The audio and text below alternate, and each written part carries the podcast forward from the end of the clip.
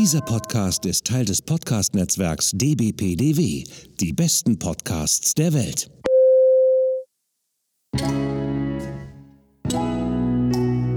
Willkommen beim Podcast von Rockstar TV mit Florian Petzold und Andreas Steinecke. Einen wunderschönen guten Tag, meine Damen und Herren. Mein Name ist Florian Petzold und ja, der Andreas ist auch da, der Herr Steinecke. Was soll denn dieses leichte Zögern in dieser schwungvollen Ansage? Dann, ach ja, und der Andreas ist auch da.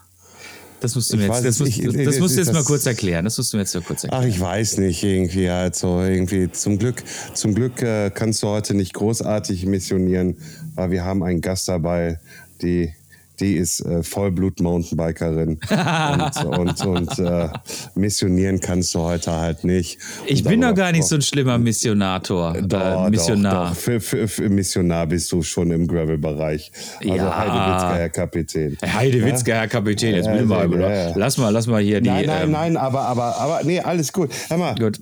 Ja. Die letzten zwei Wochen waren sehr, sehr interessant, würde ich mal behaupten, ne? Ja, und, und noch gar nicht, haben wir noch gar nicht wirklich so ein bisschen drüber philosophiert gehabt, ne? Nee, weil äh, gefühlt bin ich irgendwie auch seit Ende April äh, Dauer unterwegs. Also es ist wirklich, es geht hier Schlag auf Schlag. Wir werden das äh, in einem in einer neuen Newsfolge demnächst mal irgendwie thematisieren, wenn wir denn ja. wieder mal Zeit haben. Aber apropos ja. Zeit, lass uns nicht darüber sprechen, was wir die letzten Wochen und Tage gemacht haben, weil das ist wie gesagt Thema eines äh, unseres eigenen Podcasts. Lass uns doch lieber mal unseren Gast willkommen heißen.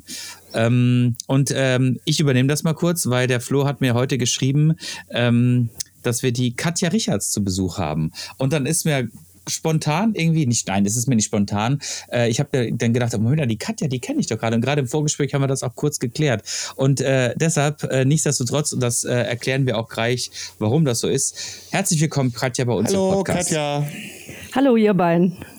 Danke, sehr dass ich schön. da sein darf. Ja. ja. es freut uns sehr, dass du äh, äh, unser Gast bist, ähm, mhm. weil du hast äh, so schöne viele äh, äh, Funktionen, auch wenn nämlich das einem Menschen nicht unbedingt äh, attestieren möchte.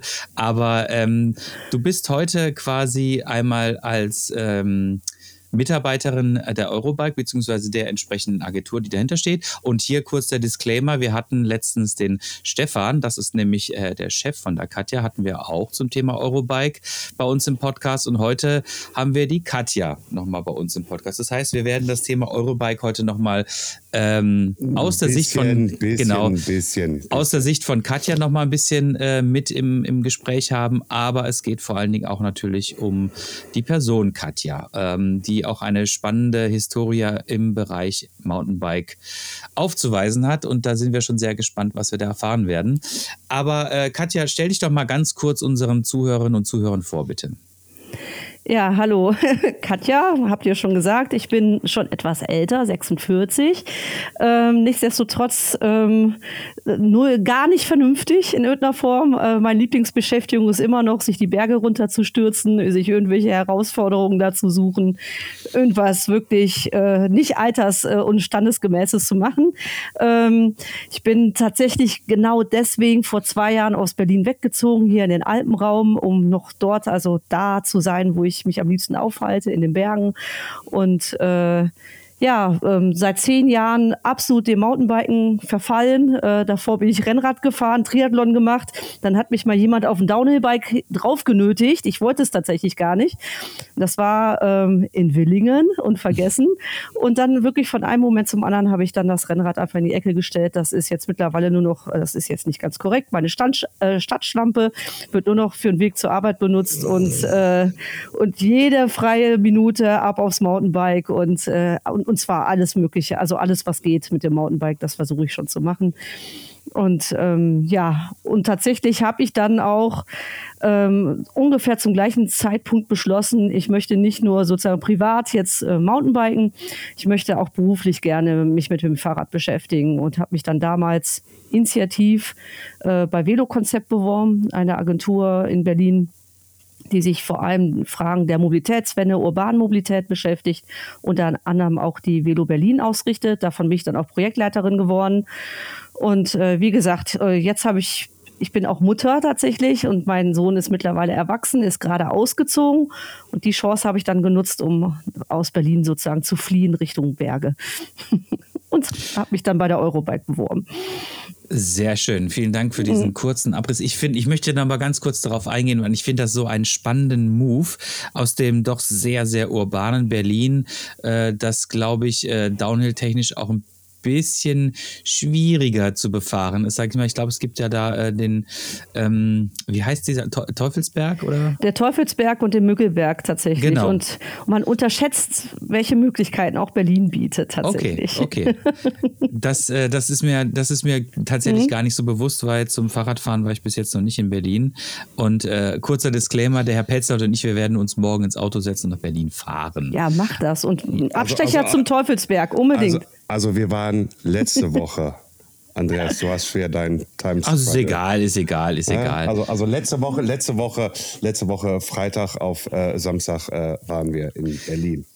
Nee, wir sind noch. Ist egal. Ich will, ich will, das ist mir jetzt alles zu so kompliziert mit diesem. Das ist immer so, als würden wir in einer Zeitmaschine sitzen. Ne? Das ja, ist, sitzen äh, wir ja auch. Also ich komme ja immer manchmal, vorher auch. Ja, ich also, komme mir immer vor, als würden wir in einer Star Trek-Episode sein, wo man echt aufpassen muss, dass man nicht irgendwie einen Stein verrutscht und sonst gibt es irgendwie Butterfly-Effekt und die Welt dreht sich nicht mehr links um, sondern Alter, rechts du um. Du schmeißt jetzt aber ganz viele Filme geil, ne? durcheinander. Ne? Geil, ne? geil, geil. Von geil, Star. Trek auf Butterfly-Effekt mit Ashton Kutscher irgendwie. Also Heide. Aber siehst du, du weißt, was ich rede, ne? Ja, natürlich weiß ich das irgendwie. Wir sehen ja auch fast identisch aus. Gott, ja, genau. Brüder sein. Ah, ach ja, ach ja. ja Nein, und, ähm, und, unser Logo sieht auch noch aus wie Fritz Kohler irgendwie. Naja, ob wir da mal ein Schreiben kriegen, ich bin mal gespannt. Katja, aber jetzt mal eine Frage. Äh, vom, vom, vom geradeausfahren dann in die Hügel runter so. Ähm, richtig jetzt Downhill oder ist das eher Freeride äh, mit Enduro. großer äh, oder Enduro halt mit großer Kette hinten, also Kassette hinten dran? Oder ist es wirklich das kleine kompakte Ritzel mit sechs Gängen oder sieben Du musst Gängen das über den Federweg klären, nicht über die Kassette. Nein! 200 Millimeter oder 160 Millimeter, meine Güte, ey, machst du es wieder Tja, meine Antwort wird 170 sein beim aktuellen Rad. ja, sehr gut. also nee, tatsächlich ist also wie gesagt, ich bin mit Downhill gestartet und ja. ähm, dann kamen aber die ersten Enduro-Bikes, das war, ist ja ungefähr zehn Jahre her, so auf, also auf dem Markt, die was getaugt haben. Und ich habe, glaube ich, einen Artikel nur gelesen, wozu Enduro da sein soll und ich wusste sofort, das ist meins. Und äh, habe mir dann auch äh, sofort eins geholt und äh, habe dann äh, ja eben angefangen, also ich bin auch damals völlig naiv, dann direkt in den Alpen äh, an Enduro-Rennen habe ich teilgenommen, wo mir erstmal gezeigt wurde, was ich alles nicht kann. Und äh, bin froh, ich es überlebt habe im Nachhinein. Und ähm, genau, nee, Enduro ist tatsächlich mein Ding, weil ich doch wirklich, also naturbelassene Trails, Scouting, ne, also neue Sachen entdecken, sich irgendwo in der Wildnis rumschlagen, teilweise auch völlig, also ich mache das auch viel alleine tatsächlich, auch sehr gerne. Und ähm, aber ich, ich, ich nutze tatsächlich jeden Schatte, jede Gondel, dass ich irgendwie nach oben komme, damit ich nicht hochtreten muss. Ich habe tatsächlich noch kein E-Mountainbike, steht aber auf der Liste drauf. Und, ich habe auch äh, keins. Ja, aber hier wirklich der Gruppendruck ja, ja. ist enorm. und, äh, und es wirklich ein paar gute Bekannte, die machen mir vor, wie sie mit dem E-Mountainbike dann irgendwie ihre 5000 Höhen- und Tiefenmeter dann machen in geilstem Gebiet, wo es halt keine Schatte oder irgendwas gibt. Ne? Und, äh, und dann denke ich mir so, okay, das will ich auch. Da, dafür kaufe ich mir auch ein E-Mountainbike. Okay. Also das finde ich, äh, mhm. das finde also ich glaube, da hast du auch die richtige, den, äh, ähm, den richtigen neuen Wohnort gefunden, um das quasi dann deiner Leidenschaft auch zu frönen. Und wie gesagt, ähm, da sind wir gerade so ein bisschen äh, mhm. inhaltlich mhm. unterbrochen worden. Ich finde das halt echt cool, quasi auch nochmal zu sagen, okay, ne, ähm, das Kind ist jetzt flügge und jetzt äh, starte ich nochmal in einen neuen Lebensabschnitt und ziehe dann einfach mal von Berlin nach Friedrichshafen. Das ist schon, finde ich schon echt einen krassen Move, zumal äh, ich das auch ganz gut nachvollziehen kann weil, ähm, ne, also alle wissen es, ich komme aus Freiburg, ne, und insofern, oh. ja, ja, ich weiß, ähm, das, da muss der, da muss der Petzer ein bisschen echt, stöhnen. Ey, ey, da, da bluten die Ohren, echt. Ja, ja, aber insofern ist das ja nicht so das schrecklich weit. Das wussten alle bis jetzt noch nicht, dass du aus Freiburg Ja. Katja weiß das vielleicht nicht, ne, das tut mir leid, da, da, muss, da mhm. müssen wir jetzt alle durch, ne. ähm, aber ich zum Beispiel würde jetzt ähm, äh, nicht unbedingt nochmal äh, den Schritt wagen, quasi jetzt äh, wieder zurück nach Freiburg zu ziehen und so sowas. Also ich bin da super gerne, ich, ich, lebe da sehr gerne mhm. und ich Mountainbiken ist ja fantastisch, definitiv. Ja. Es ist mit Sicherheit ein Ticken besser als hier im Ruhrgebiet, wobei das hier auch ziemlich gut ist. Ähm, aber das wäre mir, glaube ich, ein bisschen. Ah, das wäre mir ein bisschen. Sagst du einfach, wie du es mir am Telefon gesagt hast. Wie habe ich es dir denn am Telefon gesagt? Ich will das Wort jetzt nicht benutzen, das sollst du benutzen, was das für Menschen sind. Ich weiß nicht, was ich für ein Wort benutzt habe, ehrlich gesagt. Ich kann es ja, also wirklich ernsthaft nicht. Arrogante Arschlöcher. Hä? Ach so, die in Freiburg. Äh, ja, nein, das, oh, das ist Thema eines, eines gesonderten Podcasts, äh, die Menschen in Freiburg. Aber ähm, es ist, glaube ich, ich kenn, schon. Ich, ich kenne nur einen coolen und einen, der nicht so cool ist. Und der ja, coole, ich weiß. mit dem mache ich den Podcast gerade. er hat gesagt, drei Leute, drei Leute. Ja. Einer, der da noch sitzt, der ist auch cool. Der andere sitzt jetzt in Essen und der andere, der da lebt, der ist für mich. Ah. Genau. Also. Ähm, um, um es, genau, also das, ich sag mal, also während der Pandemie habe ich einfach festgestellt, dass mich Berlin nicht mehr interessiert. Also ich habe schon am Rand gewohnt, ne? ich bin nicht mehr in die Stadt reingefahren, ich habe nichts mehr genutzt dort, ich habe auch nichts mehr vermisst. Mhm. Ähm, und äh, eigentlich jedes Wochenende damit beschäftigt, die A9 da runter zu juckeln. Ne? Ich kannte nachher jeden Kilometer da auswendig, um in die Alpen zu kommen. Und dann habe ich gesagt, so, ich muss einfach Richtung Alpen, weil diese Auto, ich habe keinen Bock mehr drauf. Aber ich muss jetzt sagen, nach knapp nach anderthalb Jahren Friedrichshafen, Berlin hat auch seine Vorzüge. Und ähm, es sind äh, ich meine, hier die Natur ist einfach fantastisch und wie gesagt, ich bin die total gerne einfach draußen in der Natur, kann auch ein ganzes Wochenende oder auch wochenlang so verbringen tatsächlich. Aber man merkt schon, dass so ein gewisser Menschenschlag einfach, die ziehen einfach in die Großstädte. Ne? Also auch viele eben nach Berlin, die sind dann als nach dem Abitur oder was auch immer. Äh, ich bin ja auch, ich bin ja auch vom Land und ich bin ja auch geflohen Richtung Berlin, ne? weil ich es da nicht mehr ausgehalten habe. Und äh, da bin ich halt nicht die Einzige. Und dann, ich, ich setze gerade so ein bisschen darauf, dass ich nicht die Einzige bin, die sozusagen aufs Land wieder zurückkehrt. Also ähm, aber ich ich mit meiner Lebensbiografie oder meinem Lebensentwurf, ich bin ja ein Exot und ich finde nicht so viele Menschen, mit denen ich dann, mhm. ne, also wo man irgendwie einen, einen, ähnlichen Erfahrungshorizont hat oder ne, und, äh, und was damit so verbunden ist, ne? Allein über welche Filme man sich vielleicht unterhält, über welche Serien, über welche Bücher, über welche Musik. Ne? Also das ist schon ein bisschen schwierig, das merke ich schon. Also mittlerweile ist es auf jeden Fall wieder so, dass ich mich auf Berlin dann doch ziemlich freue, wenn ich da. Also ich fahre ja regelmäßig immer noch nach Berlin. Und mit, mittlerweile nutze ich Berlin wieder auf eine Art und Weise, was ich lange davor nicht mehr gemacht gemacht habe tatsächlich. Mhm. mhm. Also ich kann das sehr gut nachvollziehen. Ja. Wir hatten das ja ganz kurz hier thematisiert. Mhm. Ich mag äh, tatsächlich, also die, ähm, die Südbadener jetzt in meinem Raum, die wahrscheinlich aber nicht so grundsätzlich anders sind als jetzt die ähm, Bodenseemenschen bei dir, die sind schon ein bisschen anders wenn man jetzt quasi aus Berlin oder aus dem Ruhrpott kommt oder meinetwegen sogar aus Hamburg kommt oder sowas oder aus Castro-Brauxel so. Ähm, und äh, das ist schon ein anderer Menschenschlag, mit dem man da irgendwie zu tun hat. Ne? Ähm, jetzt seid ihr gerade kurz ein bisschen äh, eingefriest. Ich hoffe, es liegt nur an mir und nicht an euch. Ähm, ja, und insofern sind die Menschen da schon ein bisschen anders. Und ich glaube einfach, das ist schon ein ziemlicher Unterschied, wenn man dann aus der Großstadt da in die, äh, ja, in die Provinz zieht, ne? Und die Menschen mit denen erstmal klarzukommen. Habt ihr mich jetzt die ganze Zeit eigentlich gehört? Nein. Okay, sehr gut. Sehr gut. Schön, schönes Monolog für dich alleine. Katja und ich saßen hier so, hm, was ist los? Katja wollte anfangen zu lachen und ich, Finger vor Mund, weil Leute, wir, wir sehen uns ja, ne? Und ich so Finger und Katja fing schon an zu lachen. So, ich bin so, ich halte das aber gleich nicht aus, so ungefähr.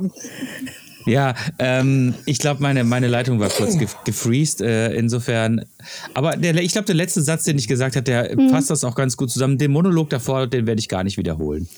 Ja, nee, äh, der, der ist ja bei dir aufgenommen. Der wird ja, aber ist egal. Wir wollen ja nicht ins technische Detail reingehen. Nein, wollen wir nicht. Äh, ähm, ähm ja, Herr bitte? Petzold, bitte. Nein, du. Du hattest doch gerade bestimmt Nein, du, du, du, du, du hast deinen Monolog, wir haben ihn ja nicht mitgekriegt, deswegen also. quatsch doch mal ruhig. Nein, nein, ist okay, alles gut. Ähm, jetzt äh, hast du quasi äh, von der Velo Berlin äh, beruflich zur Eurobike gewechselt, ne? Und äh, was machst du denn da bei der Eurobike? Nee, genau? okay, nee, stopp, stopp, stopp. Was denn? Ich, jetzt muss ich noch mal einhaken. Ah, So, okay. Passt ähm, thematisch nicht in das Konzept von Herrn na- Petzold. nein, Nun gut. passt von mir nicht. Nun Ja, gut. also- also- Entschuldige bitte. Warum bist du denn überhaupt nach Berlin gegangen, Katja? Warum ich nach, ja, also ich bin groß geworden am Niederrhein Ja. in Nordrhein-Westfalen. Ich, äh, ich habe es wirklich als Jugendliche irgendwann richtig gehasst. Also es gab dort kein ÖPNV, man war auf Elterntaxi angewiesen. Es gab da nur die Dorfdisco.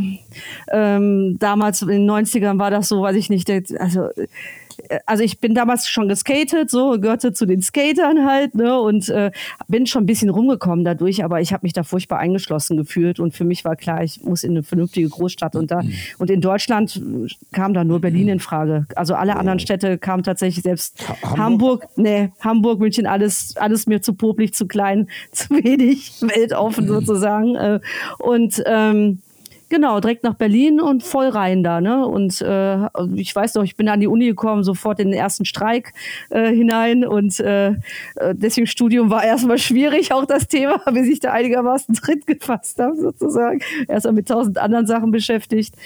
Und ähm, ja, das war schon So, und was hast du studiert? ich habe tatsächlich äh, mit Physik angefangen, Diplomphysik. Und äh, dann nochmal später, ich habe dann ähm, zum Ende des Studiums hin äh, Kind bekommen. Und dann, als das dann in die Kita gekommen ist, habe ich nochmal beschlossen, Mathe zu studieren, weil ich das nicht richtig verstanden hatte im Physikstudium. Bin zwar irgendwie Ach, na ja. durchgekommen, genau, aber dachte, ich wollte tatsächlich auch ursprünglich gerne an der Uni bleiben. Ähm, aber tatsächlich ab dem Moment, wo ich ein Kind hatte, habe ich auf jeden Fall so wahrgenommen, bin ich aus gewissen Kreisen ausgeschlossen worden. Also da, weil da wird schon von ausgegangen, dass man sich da mit 60, 80 Stunden die Woche halt engagiert und das, und das, ja, genau. Also der universitäre Betrieb meinst du jetzt? Ja, genau. Okay. Mhm. Mhm. Ja. Ja, und, ja und, und, Mhm. und, und, dann, und dann hattest du vorhin gesagt, vor zehn Jahren hast du dann, ja, wenn dein Junge jetzt ausgezogen ist, dann dürfte er 18 sein. Er ist schon 22 Ja, mittlerweile. siehst du, Hm. okay, 22, Mhm. 22.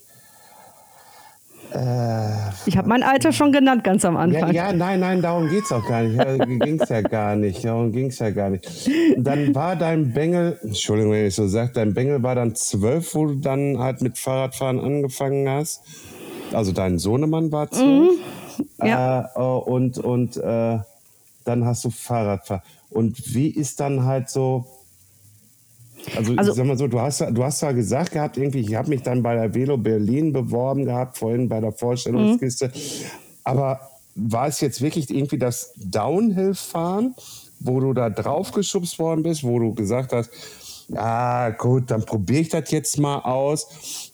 War das dann wirklich die Initialzündung zu sagen, ich bewerbe mich bei Velo Berlin, bei dem Veranstalter?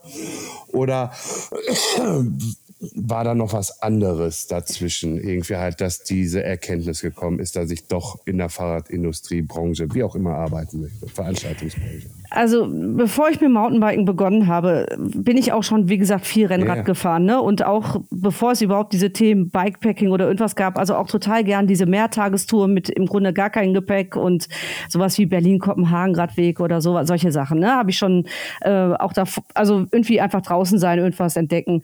Und ähm, und tats ja und und aber durchs Mountainbiken auch dann entsprechend mit mit einer Beziehung, wo auch Mountainbiker halt der andere eben war, da hat das doch so stark zugenommen, das Thema alles mit dem Rad und alles nur Fahrrad hier, Fahrrad dort, jedes Wochenende irgendwo unterwegs und so, dass ich dann gesagt habe, nee, ich, ich möchte das gerne auch irgendwie beruflich mich, aber beruflich natürlich ein bisschen eine andere Zielrichtung, ne? Da geht's mir mehr um die Mobilitätswende, mich sozusagen für das Richtige einsetzen, weil ich habe davor ähm, in einer Marketingagentur gearbeitet. Da habe ich einfach, also gefühlt meine Seele verkauft. Und ähm, ich habe irgendwann gesagt, ich will da, ich will so nicht mehr arbeiten. Also ich will nicht irgendwelche Produkte, also dafür sorgen, dass Scheißprodukte gekauft werden. Ähm, und, und irgendwie meinen guten Namen sozusagen dafür hergeben. Und äh, also ich stand da einfach an diesem Punkt damals im Leben, wo ich überlegt habe, wie mache ich weiter. Ne? Also, also du sagst es ja vorhin ja. Film, dann kennst du wahrscheinlich auch diesen französischen Film äh, 3990 auf Deutsch. Ja, ja, genau. Mhm. Ja, also, also wie er, ne, äh, wolltest du dann nicht mehr sein und, und äh, bist dann da äh, ausgestiegen. Ja, der Film ist gut, Leute. Guckt euch den mal an, mhm. vor allen Dingen, wenn ihr im Marketing seid Vielleicht steigt ihr dann auch mal auch eurer Scheiße aus. Mhm. Äh, äh, ähm, nee, der Film ist äh, sehr, sehr interessant. Ich mag den Film, weil er wirklich, ist natürlich ein bisschen übertrieben, ne? Hm, ja, hm, die Kokserei und so, naja, das darf, muss ja hier alles jugendfrei sein. Egal. Ähm, also dann hast du gesagt, ich will nicht mehr meine Seele verkaufen für ein Produkt, wo du nicht dahinter stehen kannst und dann Abmarsch Fahrerpunkte. Genau. Also dann war, wie gesagt, einfach wirklich, wo, wo willst du hin? Was findest du gut? Was unterstützt du? Da war klar, also auf der einen Seite hätte, hätten auch Umweltschutzverbände oder irgendwas sein können, aber Fahrrad lag eben noch näher und, äh, dann hatte ich tatsächlich Glück, dadurch eine Freundin, die eben auch mit mir Downhill damals gefahren ist, die hat bei Velo Konzept gearbeitet und hatte aber gerade aufgehört aus, aus diversen Gründen und hat dann direkt vorgeschlagen, ey Katja, das wäre genau das Richtige für dich, mach das, du wirst meine Nachfolgerin. Hat mich auch so vorgeschlagen, hat auch funktioniert. Gut, okay. Und dann, jetzt dann vor zwei Jahren war es, ne, wenn ich richtig mhm. gerechnet habe, wegen Mountainbike, weil du Mountainbike immer noch so liebst, Enduro, weil das sowieso deine Berge sind, dann Abmarsch. Ab in die Alpen, genau. Abmarsch in die Alpen. Weil ich tatsächlich. Auf, von heute auf morgen, einfach so. Nee, ich habe das, das war schon ein Jahr lang, habe ich drüber nachgedacht, tatsächlich. Ich musste halt einfach schauen, schafft mein Sohn sein Abi, wie sind seine Pläne danach und so weiter. Ähm, ich wollte ihn jetzt auch nicht unbedingt mit dem Arschtritt sozusagen rausbefördern, ne? aus, aus dem gemeinsamen Zuhause. Und äh, aber tatsächlich dann als als sozusagen klar war, er hat Abi geschafft und er wird äh, auch will auch ausziehen und wir haben da was in Aussicht für ihn und so, habe ich sofort zum Telefonhörer gegriffen, Stefan Reisiger angerufen und gesagt, hier wollt ihr mich haben, ihr könnt mich haben. Ja. Äh, das, war, das war damals äh, ganz lustig, weil das genau zwei oder drei Wochen vor der Pressekonferenz war, wo verkündet wurde, dass die Eurobike nach Frankfurt gehen wird. Und das war, da herrschte absolute Geheimhaltungsstufe also er dürfte mir das auch nicht sagen. Und er dann total verhalten reagiert, ja, Katja, wir melden uns dann. Und ich schon so, äh, was, ich hatte was ganz anderes erwartet. Ich hatte nicht das Juhu schreien und so fort. Ne? Mhm. Das ist der beste Tag in ihrem Leben, weil ich jetzt komme, so nach dem Motto. Und äh, dann, wie gesagt, so eine Nullreaktion. Ich schon völlig so, okay, muss ich mir anscheinend jemand anderen suchen, ne? also ein anderes Unternehmen. Ähm, und dann äh, gab es die Pressekonferenz, die haben wir damals alle auch live verfolgt äh, von Berlin aus äh, hatten davor auch Wetten abgeschlossen, was irgendwie bekannt gegeben wird. Und, äh, und dann einen Tag später hat, er, hat tatsächlich Herr Reisinger, also Stefan, dann eben bei mir angerufen und hat gesagt, ja, wir hätten dich gerne. er konnte aber davor nichts machen, leider. Und er nee, wollte nee. das, äh, genau. Nein, nein, der, der, der steckt da auch, glaube ich, äh, ja. also man kann es nehmen wie Profifahrer, der steckt da gerade in irgendein Tunnel drin und fokussiert sich dann halt auf das und lässt alles andere dann mal an der Seite. Also so schätze ich auch ein bisschen dann den Stefan ein, äh, äh, wenn der Release ist, irgendwie halt, wann, wo wird jetzt die Eurobike stattfinden da hat er nur einen Fokus und das ist auf die PK halt. Ne? Die dürften auch tatsächlich aber alle nichts ja. sagen. Ne? Das ja. war und, und ich, ich, ich, er ist vor allem auch, glaube ich, ein sehr, sehr anständiger Typ. Äh, sprich, der wollte nicht mit mir irgendwelche Gespräche führen, ohne dass ich alle Fakten kenne. Ne? Also ohne dass ich weiß, dass eben die Eurobike in Frankfurt jetzt äh, demnächst dann stattfinden wird. Und ähm, ja, aber da, dann war meine größte Sorge eigentlich die Nachricht, ich weiß auch, die Pressekonferenz kam, war mein erster Gedanke, oh Gott, müssen dann alle von Frankfurt aus arbeiten, weil da will ich nicht hinziehen. Das, das wäre jetzt auch meine nächste ja. Frage gewesen. Oder, oder, oder, oder was noch, glaube ich, schlimmer gewesen wäre. Ja, äh, die ist jetzt in Berlin. genau. Ich will doch hier weg, ich will doch hier weg. genau. genau. Deswegen, als dann hieß, äh, aber wir bleiben alle in Frieshafen. Ja, Gott sei Dank. sehr gut, sehr gut. Ähm, äh, ähm, wie, also wo wir jetzt gerade mal bei, dem, mhm. bei der Thematik sind, Standorte. Wie findest du denn den Standort Frankfurt? also für die Eurobike äh, finde ich, also ich phänomenal würde ich sogar sagen, weil ähm, ich, ich erlebe eine unglaubliche Dynamik einfach gerade. Also in vielen, vielen Bereichen. Ich bin vor allem so, so neue Partnerschaften, neue Themen unterwegs, ne, äh, weil ich nicht auch wie man politisch wahrgenommen wird oder wie die, sag ich mal, auch der Rest der Gesellschaft wird jetzt endlich auf die Eurobike aufmerksam. Ne? Davor, da hat man irgendwo in Frieshafen stattgefunden. Ja klar, innerhalb der Fahrradbranche wussten alle, kannten alle die Eurobike, aber der Rest wusste gar nichts davon, niemand sonst. Ne? Und, ähm, und das ändert sich gerade wirklich fundamental. Und ähm, erste Jahr musste ich noch sehr viele Klinken putzen, tatsächlich vor allem im, im Rhein-Main-Gebiet bei den ganzen großen Unternehmen, wo ich überall war. Und äh, in diesem Jahr komme ich gar nicht mehr hinterher, dass die ganzen Anfragen sozusagen, also da, darauf einzugehen und, und Kooperationsanfragen, die es gibt und und und. Und ich finde das super, weil ich glaube einfach, dass das Fahrrad das also gerade in Deutschland unbedingt braucht. Also wir werden sonst nie als Fahrradbranche wirklich ernst genommen werden. Also wir brauchen einfach ganz, ganz starke Partner. Ich meine, man sieht es an der Autobranche halt, ne? also wie es so läuft. Mhm. Und ähm, ähm, ja. Wie, wie findest du denn die Diskrepanz? Ähm, die Diskrepanz zwischen einer sehr stark boomenden Freizeitbranche ähm, also Mountainbike, Gravel, Rennrad und was weiß ich, keine Ahnung. Die Leute decken sich ja mit Fahrrädern ein wie blöd. Zumindest ist es das mal gewesen. Jetzt ist es ein bisschen abgeflaut, aber das ist unabhängig davon, auf was ich hinaus möchte. Mhm. Und dem immer wieder doch sehr starken politischen Wind, der einem entgegenweht, wenn es um das Thema Mobilitätswende geht. Nämlich, ähm, was warum, warum, warum gibt es so eine große Diskrepanz zwischen äh, dem politischen äh, Alltag, quasi der, äh, mit dem, den wir immer wieder verfolgen, den wir hier auch in, im Ruhrgebiet verfolgen, mh, wo es darum geht, jetzt quasi, ich habe heute habe ich eine Nachricht gelesen aus der Stadt Düsseldorf, wo ein Test, eine Test, eine, äh, eine, ein Testfahrradweg angelegt worden ist, wo quasi eine zweite Spur gesperrt wird und das schon wieder für Riesenaufruhr sorgt und die Leute äh, schier Amok laufen, wenn mal Parkplätze Parkplätze zu Fahrradparkplätzen umgewidmet werden. Ne? Und stattdessen geht, äh, ist aber, arbeitest du bei einer Messe, die quasi äh, die europäische, wenn nicht gar, gar die weltweite Leitmesse zum Thema äh, Fahrrad ist. Also das haben wir, dem, haben wir mit dem Stefan auch schon besprochen, aber ich würde dazu auch gerne mhm. deine Meinung wissen.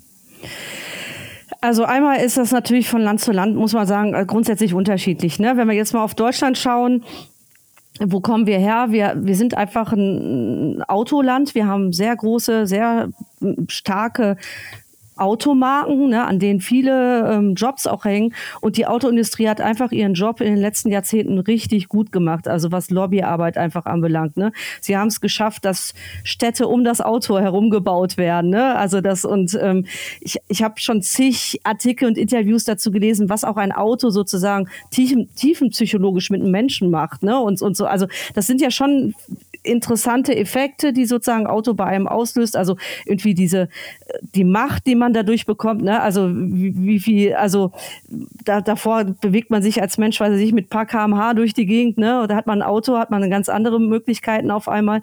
Und ähm, und das kann man ja nicht wegdiskutieren erstmal. Also das sind einfach Fakten, erst, die da sind. Und tatsächlich wird in Deutschland ja viel ähm, diese, diese ganze Diskussion über, also es wird einem was weggenommen halt geführt. Und es wird zu wenig drauf geschaut, welchen Zugewinn man dadurch hat an Lebensqualität. Ich fand das sehr interessant, mal ein Beispiel, das war in den Niederlanden. Da hatten die im Grunde auch einmal, das waren wirklich, das haben die mit Absicht so angelegt, um zu gucken, wie Kommunikation am besten funktioniert. Also wie, wie kriegt man die Leute am besten mitgenommen bei solchen Wand, also Wandlungsprozessen sozusagen, Veränderungsprozessen. Bei dem einen, da hatten sie auch irgendwo, gab es irgendeinen Beschluss, dann wurde eine Straße umgewidmet, ne, und äh, keiner wurde davor befragt, Riesengeschrei. So, ne? Ähnlich wahrscheinlich wie das in Düsseldorf gerade. Und dann haben sie beim anderen, äh, da war einfach, äh, da sind sie einfach zu den Anwohnern gegangen und gesagt, so, wenn sie sich was wünschen könnten, ähm, jetzt wenn sie auf ihre Gegend hier schauen, was stört sie denn am meisten? Was hätten sie denn gerne verändert und so weiter. Und dann kam halt sowas wie, ja, weniger Lärm, weniger Autoverkehr und ach, die, wir hätten gerne eigentlich, dass die Kinder mehr auf der Straße spielen können. So ganz unterschiedliche Dinge. Und dann haben am Ende sozusagen im Gespräch äh, kam dann so irgendwann der Vorschlag um die Ecke, ja, soll man eine Fahrradstraße hier draus machen? Und also, ah ja, das ist ja wirklich eine Lösung für alles, was wir, ne? Also, und, und dann wurde das so angenommen an der Stelle. Und ich glaube, dass, also einmal ist es genau diese Geschichte, also, dass ich denke tatsächlich, was, was eben die Kommunikation anbelangt und Und dann ist es natürlich, und das meinte ich ja eben mit diesem, dass, dass wir ernst genommen werden, auch als Mobilitätsmittel. Das Fahrrad steht halt noch sehr für Freizeitnutzung. Ne? Und, ähm, und da fährt man halt mal zum Bäcker mit oder eine Sonntagsrunde mit der Familie, wenn das Wetter halt gerade danach ist. Aber dass mhm. das wirklich ein Mobilitäts-, ein Alltagsmobilitätsmittel sozusagen ist, was mhm. auch noch einigermaßen sicher und komfortabel ist, das ist bei ganz vielen Menschen noch gar nicht angekommen. Und das gibt auch unsere Infrastruktur nicht her. Das ist ja im Grunde, also wie so ein Teufelskreis, ne, in dem man sich gerade bewegt. Man sieht ja immer bei allen Umfragen, dass die groß, größte Teil wirklich der Menschen hat einfach Angst, sich mit dem Fahrrad den Straßenverkehr zu be begehen. Und, äh, und dann ist ja klar, dass dann, äh, dann wird es eben auch nicht genutzt im Alltagsgebrauch. Ne? Äh, Im Auto fühlt man sich wiederum sicher und so weiter und so fort. Und so kommt man natürlich schwer raus aus dieser Nummer an dieser Stelle. Ja, aber ich muss den Leuten mhm. aber auch recht geben. Ähm, für eine Zeit lang bin ich ja auch mal so ein bisschen Rennrad gefahren. Mhm. Okay. Mhm. Und ähm, Ausfahrt, abgesenkter Bordstein, der Typ sieht mich, also Wagen voll. Hinten zwei Kinder drin, vorne Mutti noch mit drin. Und ich fahre runter und der sieht mich. Also der guckt mir so in die Augen rein, ne? Und ich fahre und habe ordentlich Speed drauf. Ja, und irgendwie so zehn Meter vor zieht der raus. Ja, das ist. Ja, ne, ne, weil er weiß, ja, Kollege, bei mir kommst du nicht durch, so ungefähr. Ja, da da, da, da kriege ich auch Angst halt, obwohl ich. Ich schätze mal, ich bin ein nicht sehr guter Fahrer, ich bin auch kein Top-Fahrer, aber ich bin ein aufmerksamer Fahrer.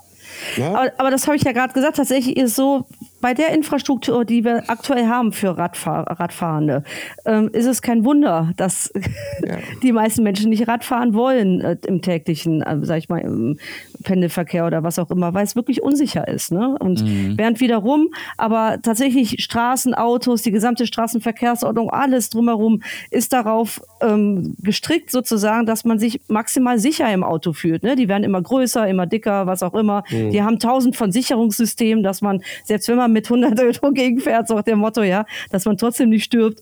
Ähm, und, äh, und das ist natürlich beim Fahrradeis nicht, also da, da muss tatsächlich geht natürlich einher damit wirklich ein, ein, Umbau unserer Städte. Das ist nun mal einfach so. Und man sieht aber in Holland oder Dänemark und so weiter ist das möglich oder in skandinavischen Ländern.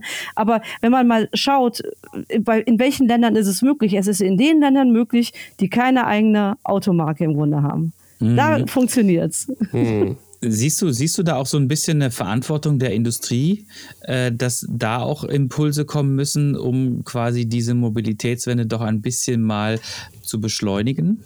Ja, absolut. Ich meine, ähm, was bringt es denn, weil ich nicht Millionen von Fahrrädern zu verkaufen und die werden nicht genutzt? Also wir, da werden wir ganz schnell an ein Ende ankommen. Ne? Also wenn die nicht in die Nutzung kommen, die Fahrräder, und die, die stagnieren ja die Zahlen, ne? die, die mhm. Nutzungszahlen. Während die Verkäufe, klar, die sind jetzt noch mal hochgegangen, weil alle vielleicht optimistisch dachten, gerade auch in Pandemiezeiten, ja, da habe ich, ein, das kann ich immer noch machen, sozusagen auch zum Sport oder da ich mal ein bisschen bewege, wenn ich den ganzen Tag schon im Homeoffice hocke. Aber ähm, also die Industrie muss einfach. Und sie macht sich ja auch gerade auf dem Weg. Also das, das stelle ich schon fest, dass auch gerade unsere Dachverbände, sei es hier äh, äh, Zweirad-Industrieverband oder eben jetzt Zukunft Fahrrad oder auf europäischer Ebene Cycling Industry Europe und Konibi und so, die werden ja immer aktiver und immer, die professionalisieren sich ja gerade auch. Und ähm, aber dahinter stehen ja auch große Firmen, ne, die, die da entsprechend Geld und, und Power reingeben. Aber tatsächlich gibt es ja auch Initiativen. Tatsächlich war ja viel auf kommunaler Ebene nur mal geschieht. Also ich weiß auch vom VSF und so weiter, dass die sehr wohl auch ihre Händler dazu auffordern und auch Schulen, ne? also auch vor Ort in den Diskurs mit reinzugehen und entsprechend eben dafür zu werben, also für Fahrradinfrastruktur und so weiter.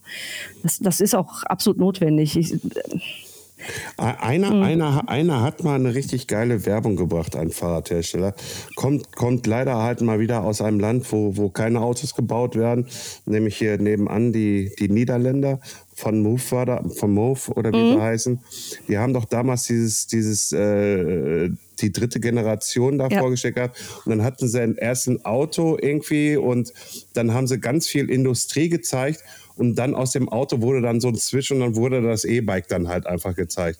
Und das fand ich, das fand ich richtig. Das fand ich sowas von richtig, um zu zeigen, irgendwie, hört doch mal auf mit dem Auto. Irgendwie halt, das, da kommt Qualm. Ne? Die, die Leute, das war auch so eine Stresssituation. Und zum Schluss wurde dann das Fahrt ganz weich, ganz in Ruhe eingeblendet, halt einfach, wo, wo dann ausgestrahlt worden ist, hier ist Ruhe drin, hiermit erlebst du was Schönes. Ne? Also äh, die Musik spielte da auch unheimlich mit. Und das fand ich halt genial. Ich sag mal so, natürlich, ich lebe jetzt hier in so in dieser, dieser Rowdy-Welt der Mountainbiker halt, ne? Irgendwie da, da werden halt Videos produziert, die, die halt einfach zeigen, was die Bikes natürlich können.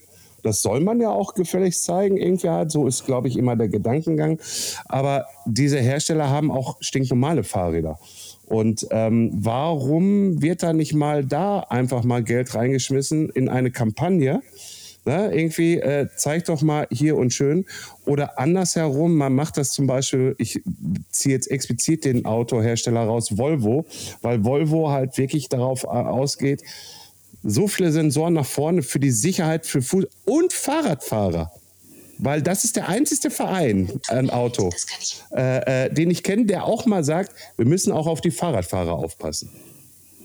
Ja, also, also mit denen müsste doch mal irgendeine, ich sage jetzt mal ganz blöd, eine Canyon, eine Specialized, ein Track, also von den Großen natürlich halt, ne? Irgendwie halt so eine Kampagne mit Volvo zusammenstricken, dass es heißt irgendwie so, hey, hier und die Autoindustrie muss einfach auch, auch merken, Entschuldigung für meinen Monolog, Andreas, ich weiß, du atmest schon wieder ein, mhm. äh, äh, muss aber auch mal irgendwann kapieren, ja, äh, sie sind nicht nur irgendwie ähm, autodominant, in Fahrrädern sind halt andere dominant aber es ist halt gerade, also wir erleben gerade schon einen großen Umbruch. Also das ist in gewisser Weise ein Kulturkampf, der gerade stattfindet. Das darf mhm. muss man auch gar nicht kleinreden. Und, und deswegen gibt es ja auch diese ganze Aufgeregtheit drumherum. Ich meine, da muss ja, also die Debatten werden ja erst teilweise unterirdisch, wie die geführt werden. Ne? Also gerade in sozialen Medien oder so. Ach, der darf und, gar nicht. Ja, aber ich meine, das ist also bestimmt, also ein Auto war immer Teil des Wohlstandsversprechen. Ne? Und ja. jetzt, genau, und wenn das jetzt sozusagen weggenommen wird, und das fühlt sich für viele so an, ne? da wird mir jetzt das auch noch weggenommen, ne? So, ähm, ne? Das, das Eigenheim schon nicht mehr möglich, jetzt soll ja auch noch das Auto weg und ich soll irgendwie Fahrrad fahren, das wird immer schlimmer. Ne? Und, äh, und das ist aber, ich glaube, es bleibt nichts anderes übrig, als immer wieder ein positives Gegenbild zu entwerfen. Ne? Also, dass ja. man einfach sagt, so, es geht nicht darum, euch was wegzunehmen, sondern wir wollen etwas Besseres dafür erschaffen, sozusagen. Oder und ich finde auch, das Auto sollte auch seinen Platz behalten, aber es muss halt in dem, wie soll ich sagen, verträglichen Maße passieren. Also im Verhältnis zu Raum in der Stadt, wie wird der genutzt, ne? Lärmentwicklung, natürlich Luftverschmutzung, Ressourcenverschwendung, ne, sage ich jetzt mal, oder Nutzung, Ressourcennutzung. Ähm, und, und das muss einfach alles ins Verhältnis gerückt werden. Das Schlimme in Deutschland, vor allem finde ich, ähm, anderen Ländern ist es ja auch ähnlich, obwohl ich es in Österreich und in der Schweiz zum Beispiel anders erlebe, ist, es geht oft nicht anders als mit dem Auto. Und das finde mhm. ich, das ist, das ist das, was mich wirklich ärgert. Wenn man eine, wenn man eine wirkliche Wahlfreiheit hätte, wenn sie da gegeben ist, bitte, ne, sollen sie machen dann, dann sollen die E-Autos da noch rumfahren und wenn wir noch Platz genug für alle Parkplätze haben, bitte, ne, so. Ähm, aber es ist keine Wahlfreiheit vorhanden. Das Auto ist überall priorisiert, schlicht und einfach. Und ja. ich bin zum Beispiel, ich habe in Berlin nie ein Auto besessen, brauchte ich dort nicht. Ich habe natürlich immer, wenn ich, das war das Absurde, immer wenn ich Mountainbiken gehen wollte, musste ich mir ein Auto mieten. Das hat mich schon immer sehr geärgert tatsächlich. Und ähm, ich bin jetzt nach Frieshafen gezogen, ich habe immer noch kein Auto. Ich bin hier beim Bike-Sharing, ach, im Autosharing-Verein ähm, dabei. Aber ich mache hier super viel mit den öffentlichen Verkehrsmitteln, fahre ich in die Berge hinein. Weil nämlich im Gegensatz zum Deutsch, Deutschland funktioniert der ÖPNV in der Schweiz und in Österreich. Ne? Also ich, ich, in der Regel steige ich hier in die Fähre ein, fahre rüber in die Schweiz über den See und steige dort erst in die Bahn, damit ich noch nicht mal mit der Bahn bis Lindau fahren muss, weil da selbst das funktioniert hier nicht.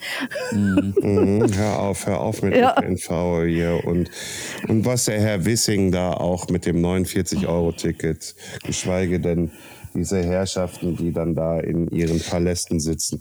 Bevor, ja, du, bevor, du, mono, ja, ja, bevor du, monologisierst, äh, ich spüre es schon wieder. Ähm, du spürst wollen, es? Ja, wollen wir das da, wollen wir doch mal ganz kurz noch den Fokus, ähm, wo wir das Thema ähm, Eurobike eigentlich zumindest äh, noch ein bisschen ansprechen wollten. Ähm, die erste Frage wäre, was machst du äh, für die Eurobike? Was ist deine Position? Und ähm, was wird uns denn jetzt quasi in den nächsten drei Wochen so erwarten auf der kommenden Eurobike? Vielleicht können wir dir ja was rauslocken, weil beim Stefan genau. haben wir es nicht geschafft. Stefan war ein bisschen einsilbig. okay, ja, dann, dann gebe ich mir Mühe, genau. Also ich bin ähm, wir sagen immer ganz gern Teaminhalte dazu. Also das bedeutet vor allem fürs Rahmenprogramm. Also da, da bin ich äh, ein Teil davon. Wir sind ja insgesamt ein kleines Team tatsächlich. Wir managen dafür alles Mögliche um uns herum.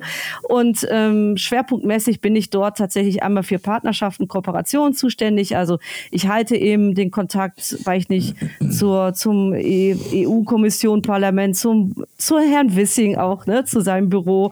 Äh, genau, äh, entsprechend Landesminister Herrn Al-Wazir und Stadt Frankfurt mache ich sehr viel mit zusammen.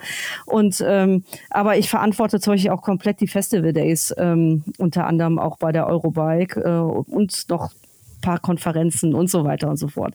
Genau. Und ähm, und was, ja, was erwartet uns? Natürlich, äh, ich würde sagen, die große, bunte, weite Welt äh, des Fahrrades. Wir versuchen ja tatsächlich immer alles abzudecken. Das ist eigentlich ziemlich, ziemlich verrückt, weil es eigentlich nicht zu schaffen ist. Ähm, aber äh, ich bin schon immer ganz, also ich finde es schon faszinierend, was wir dann doch wieder alles auf die Beine stellen. Auch wenn wir uns tatsächlich solche für dieses Jahr vorgenommen haben, nicht ganz so viel zu machen, aber es ist wieder sau viel geworden, tatsächlich. ähm, ich weiß nicht, was euch da am meisten interessiert. Also ich persönlich freue mich sehr auf die, die, das Wochenende, auf die Festival Days.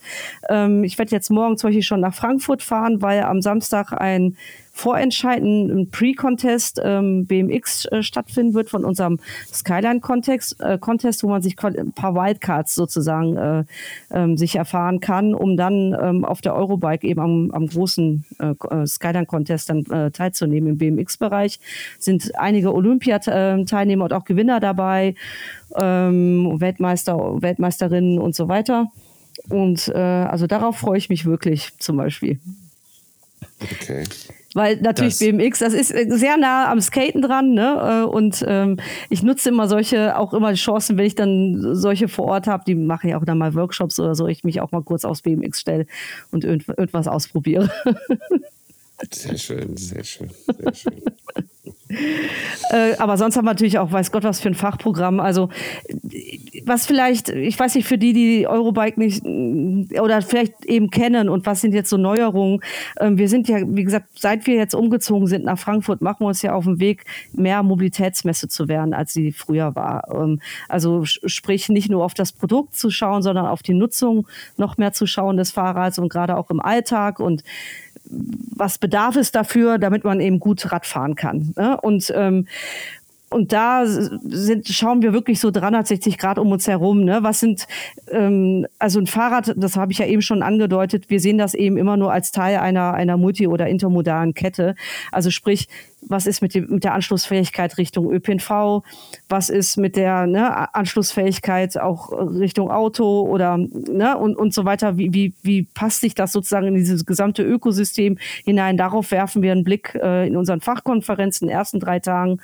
Und ähm, wir werden in diesem Jahr zum ersten Mal den Nationalen Radverkehrskongress eben direkt äh, zum Start der Eurobike haben. Dadurch werden wir an die 1000 Stadtplanerinnen, Stadtplaner, ne, Verkehrsbeauftragte und so weiter aus allen Kommunen Deutschlands werden eben da sein, die dann eben auch auf die Eurobike kommen. Und, äh, und ich hoffe, die Chance wird auch wirklich von unseren Ausstellern genutzt. Äh, wir geben auf jeden Fall auch unser Bestes, dass wir ihnen so ein bisschen ja, das, das Fahrrad mit in all seinen Facetten ne, und Nutzungsmöglichkeiten uns so näher bringen, weil da, das haben wir oft festgestellt, da herrscht doch viel Unwissen, auch auf Seiten sozusagen der Person, die wiederum ja, ne, die, auch erstmal politische Entscheidungen fällen, aber auch das nachher umsetzen sollen in den Städten. Ne? Ich, ihr wisst ja selber, was für, für teilweise für ein Schrott irgendwo hingebaut wird, wo sich jeder denkt, okay, war jetzt nett gemeint, aber nicht so toll gemacht du, halt, ja. Du, du, ich kenne das selber hier in meiner, in meiner Heimatstadt Kassel-Brauxel.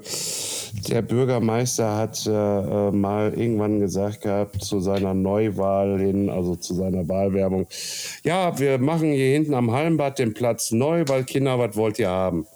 Ja, natürlich sind sie alle losgelaufen, wir wollen Pumptrack haben und eine Dirtstrecke. So, nachdem dann die Wünsche geäußert wurden, irgendwie wurden ein halbes Jahr später dann ähm, die Dirtstrecke schon mal wieder kassiert. Äh, aber der Pumptrack äh, war dann da. Mhm. Äh, und dann hat man einen Architekten genommen, der aus meiner persönlichen eigenen Meinung heraus noch nie auf dem Fahrrad saß und baut einen Pumptrack. Oh Gott. Gut, okay. Der ist dann auch ein bisschen kleiner ausgefallen als wir gedacht. Und, aber bis jetzt haben die Bauarbeiten immer noch nicht angefangen. Und das Ganze ist jetzt schon drei Jahre her. Oh, schlimm, ja. Ja, und das ist auch noch immer so ein Thema. Aber ich gebe dir damit vollkommen recht, ähm, mhm. weil ich war da mal Interimsprecher irgendwie von so einem Verein namens Dümp äh, äh, hier. Nicht so despektierlich, bitte, ja, Herr Petzold. Ja, ja, ja, alles gut. Ich weiß ja, du bist ja da noch mit drin. Ich bin der äh, Nachfolger. Ach, du bist mein Nachfolger? Ich bin der Nachfolger, ja. Jetzt bist du mein Nachfolger, nicht mehr der Flo? Wir beide. Ja, also, also bei uns gibt es nicht ersten und zweiten Sprecher, Ach aber so, ist auch egal. Okay. Äh, äh, auf jeden Fall, auf jeden Fall, auf jeden Fall. Ich habe mal versucht gehabt, mit dem Kreis Recklinghausen zu sprechen, um denen zu erklären, was heißt eigentlich Mountainbike fahren. Ich wollte halt ähm, ne, mit der Verwaltung denen alles mal erklären und so was alles. Du läufst da keine offenen Ohren ein, ne? Also, also, also, also, also, ja, das ist höchst interessant irgendwie halt so. Ne, du schickst E-Mails raus, du rufst an, ich bin so eine kleine hartnäckige Sau, ich rufe nicht nur einmal an, ich rufe dann zigtausendmal an. Und bis die dann irgendwann mal sagen würden, irgendwie, jo, machen wir, aber die waren zu hartnäckig gegenüber meiner Person die haben da überhaupt kein Interesse gehabt. Aber ringsherum gingen nur noch Presseartikel äh, herum, während der Pandemie natürlich. Illegale Mountainbike-Strecke, illegale Mountainbike-Strecken, illegale Mountainbike-Strecken. Ja, und das, das ist dann halt einfach auch aus meiner Sicht und Weise ein kleines Versagen von der lokalen, geschweige denn von der Politik, von der Verwaltung, dass sie sich gar nicht erstmal diesem Thema anrühren, weil es könnte ja was mit Arbeit zu tun haben. Denke ich mir denke ich mir. Ja, aber naja, gut. Ich glaube, da kann man ein ewiges Lied singen. Also ich habe ja. ja. also als ich noch, das war sozusagen, was ich in, in Berlin zurückgelassen habe, das war, ein, also ich war dort sowohl im Vorstand des Downhill-Vereins, ne, mit einzig legale Strecke in Berlin, Downhill Berlin, als auch habe ich für den Teufelsberg äh, tatsächlich, äh, und das war sozusagen aus dem DIMP-Gedanken heraus, äh, haben wir einen Verein gegründet, der dort Lobbyarbeit macht, weil es dort sehr viele nicht legal oder nicht offizielle Strecken gibt. Ähm, und es war klar, dass es irgendwann mal Ärger geben würde. Und dafür haben wir sozusagen prä präventiv schon mal einen Verein gegründet. Mhm. Und es ist dann auch so gekommen, dass in Pandemie dann so die Nutzung zugenommen hat, dass die nicht mehr weggucken konnten, äh, aus ihrer Sicht heraus. Und dann wurde alles dicht gemacht. Und dann haben wir da, also was ich da zwischendurch war ich wirklich schon irgendwie Experte im Naturschutzrecht und äh, auch äh, Dauerkontakt hier zur Rechtsberatung von der DIMP gehabt und so. Äh, aber wir haben es bis heute nicht geschafft. Also mittlerweile ist die Downhill-Strecke abgerissen, die gibt es nicht mehr. Die gab es 20 Jahre lang. Und ähm, und, äh, aber da wurden tatsächlich nur Haftungsfragen ins Feld geführt. Aber ja, eigentlich, ja, ja, was ja, total also, absurd. Also, ja. also es, es, es, es, führt es am Absurdum. Wenn sie was nicht haben wollen, dann kommen sie immer mit der Haftungsfrage um die Ecke. Und das ist, und das ist so, das ist so, Nee, das wollen wir hier nicht in meiner schönen Stadt haben. Irgendwie halt, das, äh, weil dann machen sie nämlich auf, tippen einmal in, in Google äh, äh, Downhill rein, dann sehen sie die ganzen richtig geilen Fahrer eigentlich im Endeffekt, sehen dann aber die ganzen Stürze mit dabei und dann, ah, was ist denn mit der Haftungsfrage? Naja, also das können wir uns hier nicht erlauben. Ja, ich weiß, du hast eine andere Sicht, Andreas. Aber dennoch. Nee, nee, nee, nee, nee, nee, nee, nee. Ich sehe ich seh da wieder so einen Schulterschluss oder einen, einen, einen nicht vorhandenen Schulterschluss. Genauso wie äh, quasi die Industrie eine, eine gewisse ähm, Verantwortung gegenüber der Mobilitätswende hat, finde ich, sollte sie auch eine gewisse, äh, eine gewisse sie sollte sich mit einbringen in solche Themen. Also ich weiß, es gibt zum Beispiel von, von Trek gibt es so ein Programm, die unterstützen irgendwie Trailbauer und sowas, aber ich muss gestehen, äh, jetzt so richtig hm, was davon mal live mitbekommen von irgendjemand, der dieses Programm auch tatsächlich in Anspruch genommen hat. Habe ich bis jetzt noch nicht. Kann gut sein, dass es mir einfach entgangen ist. Ne? Aber ähm, wir hier in NRW, und das hat der Flo ja auch schon äh, dargelegt, mhm. kämpfen ja auch mit, den, mit denselben Problemen, wie wir ihr in, in Berlin damals gekämpft habt und noch, und noch kämpfen. Ne? Es werden Ja. immer wieder Strecken abgerissen. Und Ja. auch da finde ich, weißt du, die, äh, die Industrie pumpt äh, wirklich äh, viele, viele äh, äh, Freizeitgeräte, die das ermöglichen in den Markt, ne? aber kümmern sich dann auch quasi nicht darum, Null. wo sie Ja, eingesetzt werden. Ne? Aber dann findest du, ich meine, du kennst ja die Initiative, ne, die ja mit DIMP bzw. Ähm, IMBA, ZIV ähm, ne, und, und CII und Mountainbike Tourismusforum und so weiter. Ne. Ähm, ich finde, das ist genau der richtige Ansatz. Und ich finde auch super, der, also dass der, der Burkhard Stork da auch sich dermaßen auch wirklich persönlich da jetzt engagiert für das Thema und auch die ganzen Unternehmen da mitnimmt und äh, wirklich Geld akquiriert, ne, dass da was passiert und so. Ähm, und ich fände es super, wenn da noch mehr passieren würde. Das hast du ja bestimmt auch schon gehört, ne? So ein Vorbild wie in Dänemark, wo ja wirklich im Gesetz festgeschrieben ist, dass der nächste Trail so und so viel Kilometer äh, nur entfernt sein darf, ne? Und, und, und solche Dinge. Wenn das mal so im Selbstverständnis ankommen würde, ne? Zum Beispiel jetzt in Deutschland oder auch in anderen Ländern, ich, Österreich ist ja noch schlimmer, ne? Muss, Deswegen, nach Möglichkeit gehe ich übrigens immer in der Schweiz oder nach Frankreich oder Italien Mountainbiken, nicht nach Österreich. Ähm, und ähm, ja, das, das ist, ähm, also was wir noch gewählt haben in Berlin und den Weg finde ich nach wie vor ganz gut. Wir haben als Verein eine Lehrerausbildung äh, etabliert tatsächlich. Und ähm, dass das nämlich, äh, also da werden auch relativ viele Lehrer pro Jahr ausgebildet, dass die das im Unterricht integrieren. Und ähm, und zwar wird das auch immer mit dem Ansatz sozusagen oder mit dem Hintergrund ähm, so propagiert, dass man sagt, so lernen Kinder auf absolut sichere Art und Weise halt super Fahrrad fahren, dass sie sich nachher im Straßenverkehr sicher bewegen können. Wir fangen sozusagen im Wald an, ne? die haben richtig Spaß an der Sache und so weiter. Und, und wer im Wald gut Mountainbiken kann, der hat nachher gar kein Problem im Straßenverkehr, die Hand vom Lenker zu nehmen, Handzeichen, ne? nach hinten zu gucken, eine Bordsteinkante zur Not hochzufahren, ne? wenn es irgendwie kritisch wird. Also die können einfach dann gut Fahrrad fahren und das wird sehr gut angenommen und das wird auch unterstützt tatsächlich wiederum von der Schulbehörde in Berlin. Ne? Und, ähm, und ich glaube, solche, wenn man das bundesweit noch viel besser so im Schulplan einfach integrieren würde, da sind ja auch gerade Pumptracks natürlich dann prädestiniert dafür, weil man die eigentlich auf jeden Schulhof stellen kann. Ja, Nein, nein, Entschuldigung, warum ich die Arme über den Kopf Ja. zusammengeschlagen habe.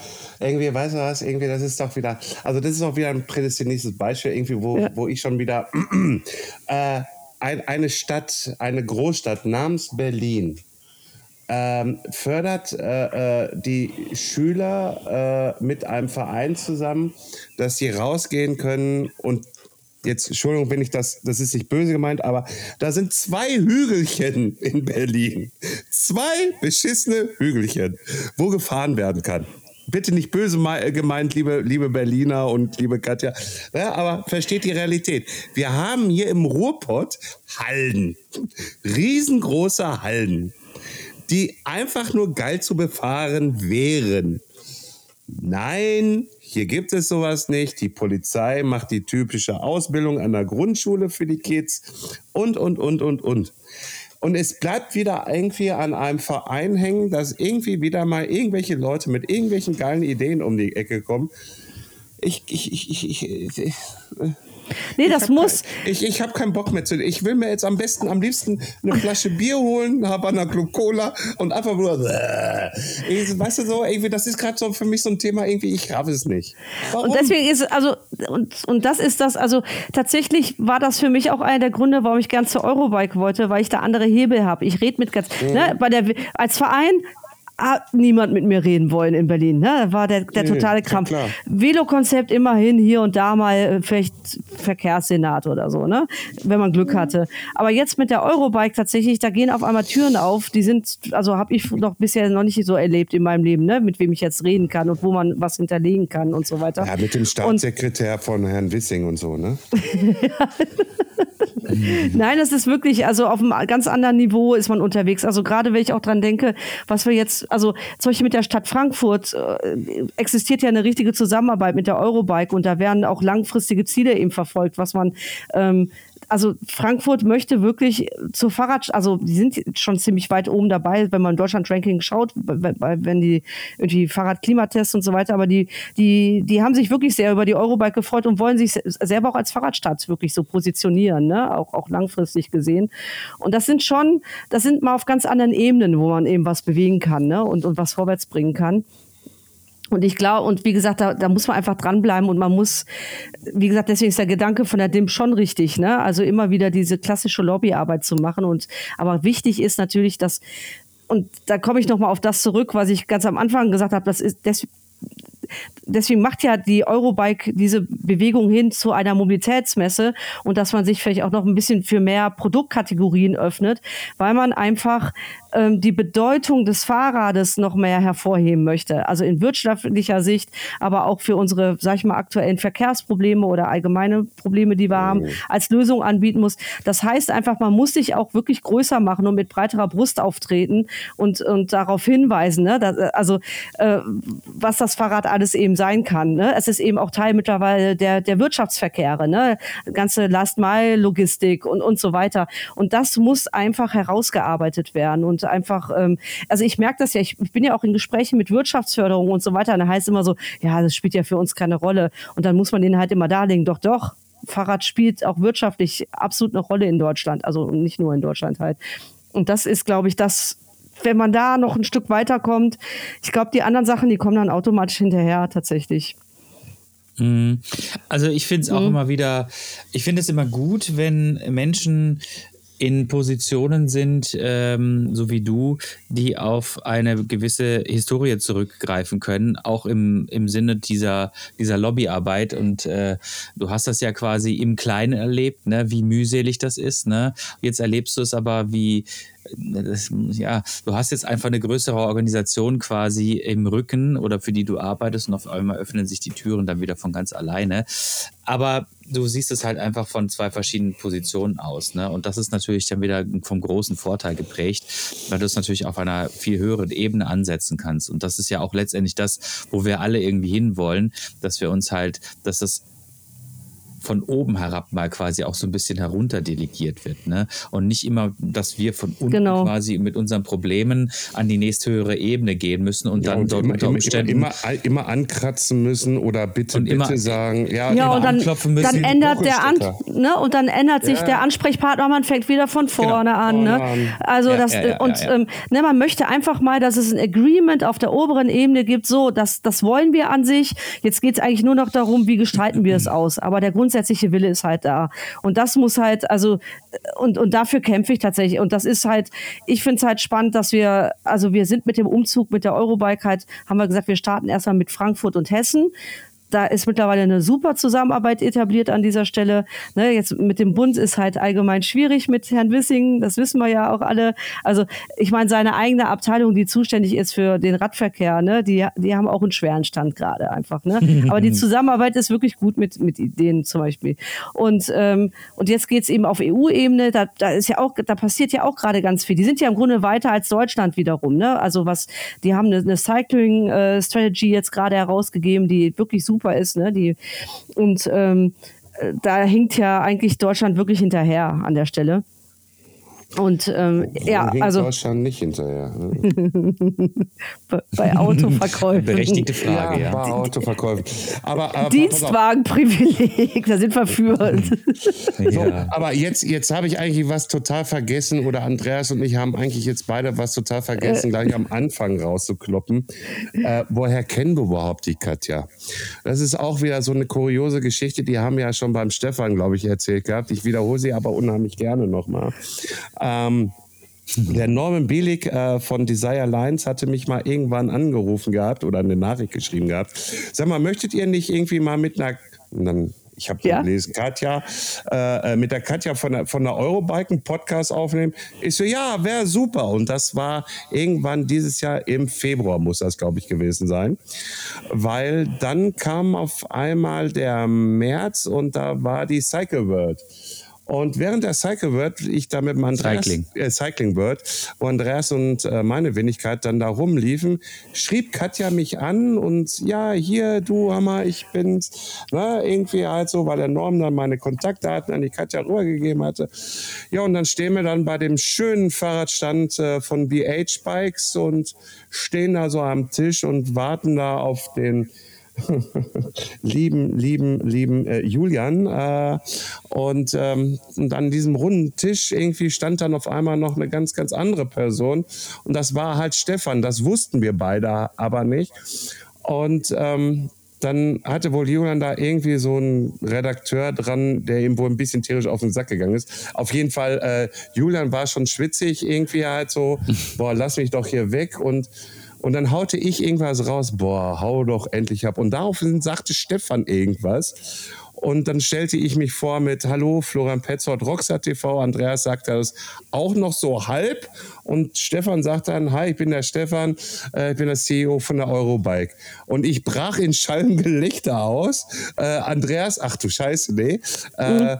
Und, und Stefan guckte mich so an, wieso, ach du Scheiße, nee. Und dann zeigte ich ihm deine Nachricht. Ja. und dann kam ja das gemeinsame Foto von Stefan mit uns beiden zu dir rübergeschickt gehabt. Und dann mhm. war das so, irgendwie, das kannst du keinem erzählen, das kann es doch nicht sein. Irgendwie halt, das, das, das, das so ein Zufall, den gibt es doch gar nicht. Ja, aber scheinbar diesen Zufall, der existierte und äh, da kannte ich dann halt so ein bisschen Katja schon, weil wir ein bisschen hin und her geschrieben haben. Aber die junge Frau hatte dann unheimlich viel zu tun. Also deswegen bin ich auch glücklich, dass sie heute hier war und äh, um 20 Uhr am Abend haben wir aufgenommen. Jetzt haben wir 21.10 Uhr. Die Stunde geht jetzt langsam vorbei und deswegen, ich beginne mal die Abmoderation. Liebe Katja, danke, dass du dir die Zeit genommen hast, mit uns wirklich so mal in diese Thematik auch nochmal Mobilität reinzugehen, was dein Aufgabenbereich ist, wo du herkommst, was du gemacht hast. Danke für die Information. Andreas hat das nächste Wort und du hast dann zum Schluss das letzte Wort. Ja, vielen herzlichen Dank, Katja, dass du bei uns heute zu Gast gewesen bist, auch von meiner Seite aus nochmal. Ich glaube, dieses Thema Mobilitätswende, das äh, ist noch nicht zu Ende diskutiert. Dafür reichen unsere 60 Minuten leider nicht aus. Aber äh, deshalb würde ich dich äh, sehr gerne wieder zu einem Folgepodcast gerne in vielleicht nochmal, weiß ich nicht, in einem Jahr oder sowas nochmal einladen wollen. Vielleicht wieder dann direkt im Vorfeld zur Eurobike 2024. Und dann werden wir uns nochmal darüber unterhalten, wie es denn in den letzten zwölf Monaten in diesem Bereich gewesen ist und wie es auch vielleicht für dich dann persönlich gewesen ist. Weil wir haben jetzt ja tatsächlich in diesem Podcast gar nicht so viel über dich gesprochen, sondern eher wieder so diese Metathemen angesprochen. Aber wie gesagt, ich lade dich ja gerne oder wir laden dich gerne nochmal zum Folgepodcast ein, wo wir dann vielleicht auch nochmal ein bisschen auf dich eingehen können. So, und ähm, du hast das letzte Wort, bitte. Ja, vielen Dank, dass ich äh, eine nette Stunde heute Abend mit euch verbringen konnte, ein bisschen auf andere Gedanken kommen konnte auch. Äh, gleich wird mich wieder mein E-Mail-Eingang erwarten. und ähm, also hat mir sehr viel Freude tatsächlich bereitet und ähm, würde mich freuen auch über ein Folgegespräch. Ihr werdet aber feststellen, dass tatsächlich äh, diese ganzen Fahrradthemen, die, die machen mich auch aus. Ne? Das ist schon auch sehr viel Persönliches gewesen, was ich gesagt habe. Also da trenne ich, ich trenne tatsächlich gar nicht so stark zwischen jetzt, sag ich mal, Beruf und Privaten an der Stelle. Ich brenne einfach für, fürs Fahrrad. Ich liebe das Fahrrad einfach. Genau. Insofern. Sehr gut. Ein, ein wunderschönes, Schluss, ein wunderschönes ja. Schlusswort. Dankeschön. Danke. Ciao. Ja, ciao. Tschüss. Wie baut man eine harmonische Beziehung zu seinem Hund auf? Puh, gar nicht so leicht. Und deshalb frage ich nach, wie es anderen Hundeeltern gelingt, beziehungsweise wie die daran arbeiten. Bei Iswas Dog reden wir dann drüber. Alle 14 Tage neu mit mir, Malte Asmus und unserer Expertin für eine harmonische Mensch-Hund-Beziehung, Melanie Lippisch. Iswas Dog mit Malte Asmus. Überall, wo es Podcasts gibt.